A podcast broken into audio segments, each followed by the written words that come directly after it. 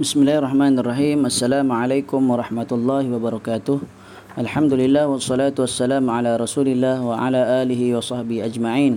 Insyaallah pada pagi ini kita akan lanjutkan lagi penjelasan matan Al-Aqidah Tahawiyah. Masih dalam matan yang ke-205 yaitu berkaitan uh, ucapan Imam Abu Ja'far At-Tahawi wa nu'minu bima ja'a min karamatihi eh, karamatihim sahha 'anil thiqati min riwayatihim. Kami percaya dengan apa yang terjadi daripada karamah-karamah mereka yakni para wali sebagaimana pada matan yang ke-204 sebelum ini dan terdapat riwayat-riwayat yang sahih tentang kisah-kisah mereka. Ini telah kita jelaskan sebelum ini dan kita akan sambung lagi penjelasan dari uh, Dr. Syekh Salih Fauzan uh, iaitu kata beliau prinsipnya hendaklah kita melihat kepada amalnya kata beliau. Ini berkenaan uh, antara beza antara uh, apa? Antara karamah dan juga sihir ya sihir. Okey macam mana kita mau tahu seseorang itu uh, uh, apa perkara luar biasa yang berlaku pada dirinya itu adalah karamah ke ataupun sebenarnya sihir? Maka prinsipnya hendaklah kita melihat pada amalannya. Jika amalan orang tersebut sesuai dengan sunnah, dengan Islam, maka apa yang terjadi itu adalah karamah. Tetapi sebaliknya jika tidak, maka yang dilakukannya itu adalah hanya pengabdian syaitan untuknya. Maksudnya sihir. Okay, sihir. Orang yang melakukan sihir ini dia akan mengabdikan dirinya pada syaitan. Dia akan ikut jejak ataupun perintah syaitan sehingga akhirnya dia memiliki orang kata kuasa atau uh, apa perkara yang luar biasa. Firman Allah Subhanahu wa taala wa yawma yahsyuruhum jami'an ya ma'syaral jin qad istakthartum minal ins awliya'uhum minal insi rabbana istamta'a ba'duna bi ba'd dan ingatlah hari pada waktu Allah menghimpunkan mereka semuanya dan Allah berfirman wahai golongan jin maksudnya syaitan sesungguhnya kamu telah banyak menyesatkan manusia.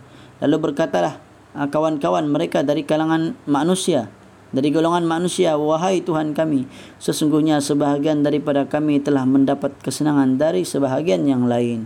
Surah al-an'am ayat 128 artinya jin telah mendapatkan kesenangan dari manusia kerana manusia tunduk dan taat padanya Sebaliknya manusia juga mendapatkan kesenangan dari jin kerana jin akan melayaninya dan mendatangkan untuknya apa yang diinginkannya. Okey. Jadi uh, itu yang dimaksudkan dengan ayat 128 ini.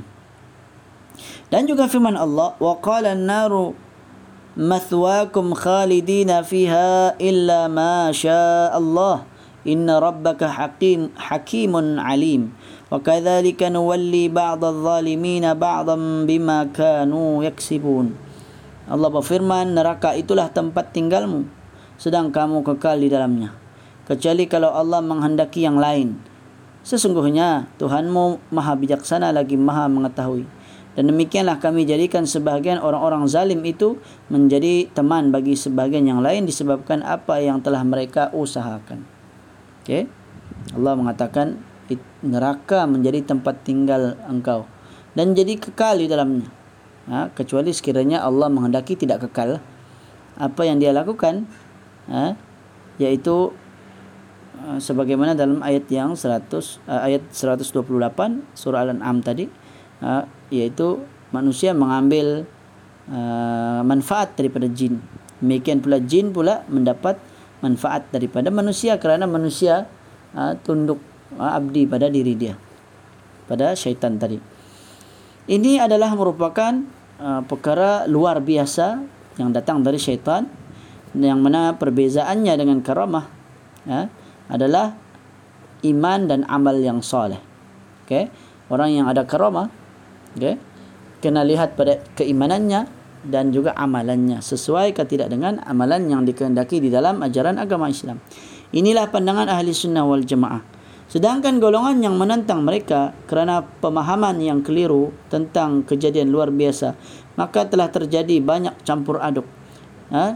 Contohnya golongan Mu'tazilah dan orang-orang yang mengikuti metod ha, manhaj mereka dari kalangan golongan kaum rasionalis. Ha, rasionalis.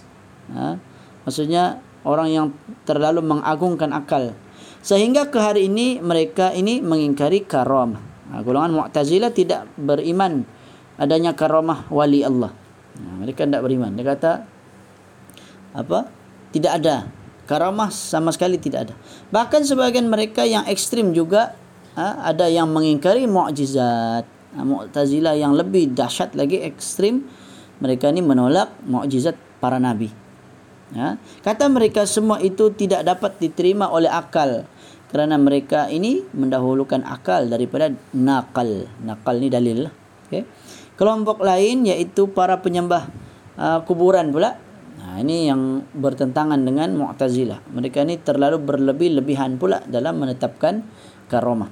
Yaitu para penyembah kubur dan orang-orang sufi justru sebaliknya mereka berlebih-lebihan dalam menetapkan karamah sehingga mereka menetapkan uh, ada pada uh, uh, apa ada pada diri wali syaitan. Uh, maksudnya mereka menganggap uh, wali uh, padahal itu kan wali Allah wali syaitan. Maksudnya apa? Dia tengok dari segi keimanannya ataupun dari segi amalan perbuatannya banyak perbuatan-perbuatan bid'ah contohnya. Tapi ha, mereka kata oh inilah wali. Ha, ha, ini diantara uh, golongan yang bertentangan pula dengan Mu'tazilah, berlebih-lebihan dalam menetapkan karamah. Mereka menetapkannya, yakni mengakuinya pada orang yang tidak solat, tidak berpuasa, ha, semata-mata kerana keluar biasaan yang terjadi pada dirinya maka mereka kata sebagai karamah.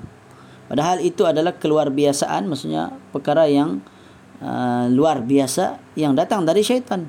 Di antara mereka ada pula yang berlebih-lebihan terhadap wali yang soleh lalu menjadikannya sebagai Tuhan yang disembah bersama Allah sebagaimana yang terjadi kepada para penyembah kuburan. Ini Kemudian Syekh mengatakan lagi jika anda membaca kitab uh, Asy-Sya'rani yang bernama At-Tabaqatul Awliya, Tabaqatul Awliya, maka anda akan melihat keanehan, kepelikan yang sangat-sangat pelik, yang sangat-sangat aneh serta cerita-cerita kebohongan. Wali dalam pandangan mereka adalah bebas dari kewajipan syariat dan tidak perlu beribadah. Ini di antara kitab yang yang sangat pelik lah kata Syekh. Uh, iaitu kitab Tabaqat Al-Awliyat. Ya, Awliya. Awliya ni wali-wali lah. Tabaqat ni dia punya peringkat-peringkat. Ataupun uh, dia menghimpunkan tentang wali-wali lah kisah-kisah tentang wali maka disebutkan dari kisah-kisah wali-wali tersebut kononnya mereka ni tidak sembahyang tidak solat dan macam-macam lagi uh, perkara yang uh, yang apa namanya tidak masuk akal. Okey. Mustahil wali Allah itu meninggalkan kewajipan. Ha, tapi mereka boleh terima perkara tersebut. Ini di antara perkara yang perlu diperbetulkan. Ha, banyak di kalangan manusia yang ada yang di kalangan golongan sufi, tarikat yang saya uh, percaya begini. Guru mereka sudah mencapai kepada apa hakikat contohnya. Sehingga akhirnya tidak payah lagi sembahyang. Ha. Kenapa? Sebab telah mencapai ke makrifat. Ha, ataupun hakikat. Okay. Kemudian Syekh mengatakan manusia setinggi apapun yang telah meraih darjat kesolehan dan ibadah maka tidak mungkin keluar dari ubudiyah kepada Allah. Ha, tidak kepada para malaikat, tidak juga para wali, tidak pula para nabi. Sehingga nabi kita pernah mengatakan bersabda, "Wallahi inni la arju an akuna a'lamakum billahi wa atqakum." Demi Allah, Sesungguhnya aku berharap menjadi orang yang paling berilmu di antara kamu tentang Allah dan juga yang paling bertakwa ha, di kalangan kamu. Hadis riwayat Imam Al-Bukhari dan Muslim. Ha, cuma lafaznya berbeza-beza lah. Ada lafaz yang uh, lain lagi. Ini kalau tidak silap saya, hadis ini antaranya lafaz hadis ini adalah berkaitan dengan tiga orang sahabat Nabi yang datang bertemu istri Nabi bertanya tentang ibadah Nabi. Lalu diceritakan bagaimana ibadah ibadah Nabi lalu tiga orang tadi meremehkan dengan mengatakan Nabi itu adalah orang yang telah diampunkan dosanya yang lalu maupun yang kemudian. Maka masing-masing dari mereka ada yang kata saya tidak mau berkahwin. Satu lagi tidak mau uh, tidur, mau solat malam saja hari-hari. Dan yang ketiga kata uh, saya mau uh, puasa setiap hari. Tidak ada hari yang dia tidak berpuasa. Ya. Puasa dahar, puasa hari-hari. Maka ketika mendengar uh, tiga orang uh, ucapan tiga orang tersebut, maka Nabi pun datang. Nabi mengatakan, uh, aku adalah orang yang lebih bertakwa kepada Allah. Uh, atqakum lillah. Kan? Aku adalah orang yang paling bertakwa uh, dan paling takutkan Allah berbanding kamu. Lalu ada sambungan lagi kata Nabi, "Faman raghiba an sunnati falaysa minni." Siapa yang tidak suka akan sunnahku maka tidak tergolong dalam golongan aku. Okey. Kemudian Syekh mengatakan Syekh Salih Fauzan mengatakan padahal beliau ya ini baginda Nabi sallallahu alaihi wasallam adalah merupakan penghulu manusia dan sebaik-baik orang yang pernah berjalan di atas muka bumi. Nabi sallallahu alaihi wasallam orang yang apa? Yang paling terbaik penghulu bagi manusia. Maksudnya Nabi akan mengetuai rombongan di hari kiamat nanti. Bahkan Nabi orang pertama yang masuk syurga. Tapi adakah Nabi pernah meninggalkan beribadah kepada Allah? Uh, secara logiknya. Kalau Nabi saja tidak pernah meninggalkan kewajiban bagaimana wali yang lebih rendah darjatnya tiba-tiba meninggalkan kewajiban. Allah Subhanahu wa taala berfirman wa'bud rabbaka hatta ya'tiyakal yaqin dan sembahlah Tuhanmu sehingga datang kepada kamu keyakinan maksudnya ajal. Ha, al yakin di sini adalah ajal. Ha, tapi bagi orang sufi mereka salah faham. Mereka baca yakin di sini iaitu apabila telah yakin maka tidak payah lagi beribadah kepada Allah. Ha, ini tafsiran yang salah menyimpang dari tafsiran golongan salaf. Okay, tafsiran ulama ahli sunnah wal jemaah. Tidak ada seorang pun yang mendapat darjat yang diraih oleh Nabi sallallahu alaihi wasallam dan bersama itu Nabi tidak pernah keluar dari beribadah kepada Allah. Bahkan Nabi Isa AS Allah berfirman tentangnya.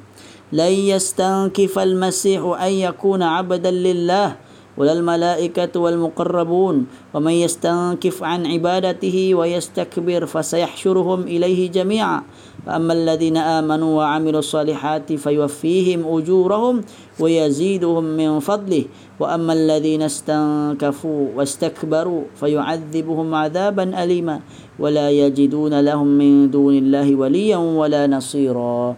Maksudnya Al-Masih yakni Nabi Isa itu sekali-kali tidak enggan menjadi hamba bagi Allah ha, dan tidak pula enggan malaikat-malaikat yang terdekat kepada Allah.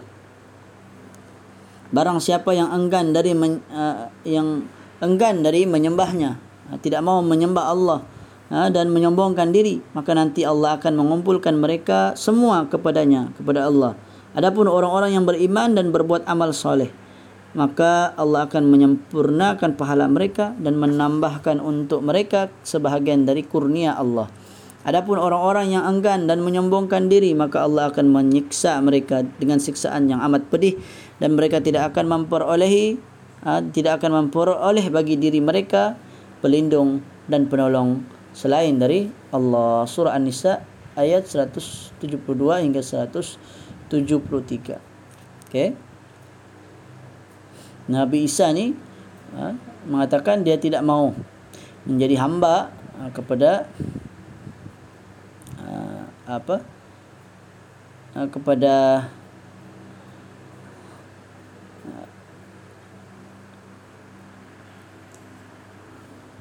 ha, maksudnya dalam ayat ni la yastankifa al-masihu ay yakuna 'abdan.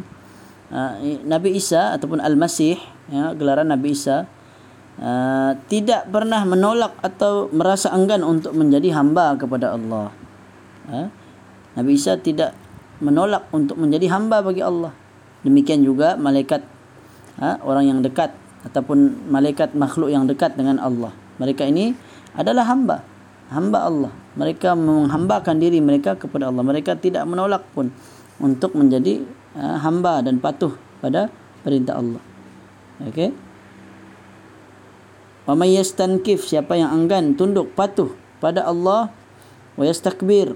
Kemudian dia pun uh, apa namanya menyombongkan diri kan? Wa yastakbir fayah fasayahsyurum nanti Allah akan kumpul mereka uh, kepada sisi Allah. Okey. Maka demikianlah ya. Maka uh, ini adalah merupakan pembahasan yang besar yang harus diketahui lebih-lebih lagi ketika tersebarnya akan kejahilan dan uh, khurafat okey pada masa kini. Uh, di mana terjadinya banyak kesalahfahaman terhadap agama. Uh, orang yang apa yang tidak beriman dikatakan beriman yang beriman pula dikatakan tidak beriman. Uh, inilah yang terjadi di zaman kita hari ini. Ha, orang yang menyembah wali dikatakan sebagai uh, ahli tauhid sebaliknya orang yang uh, mentauhidkan Allah tidak mensyirikkan Allah. Dikatakan sebagai golongan yang apa namanya uh, tidak bertauhidlah pula. Okey kenapa? Kerana telah tersalah faham terhadap agama. Ha? mereka telah salah faham terhadap agama.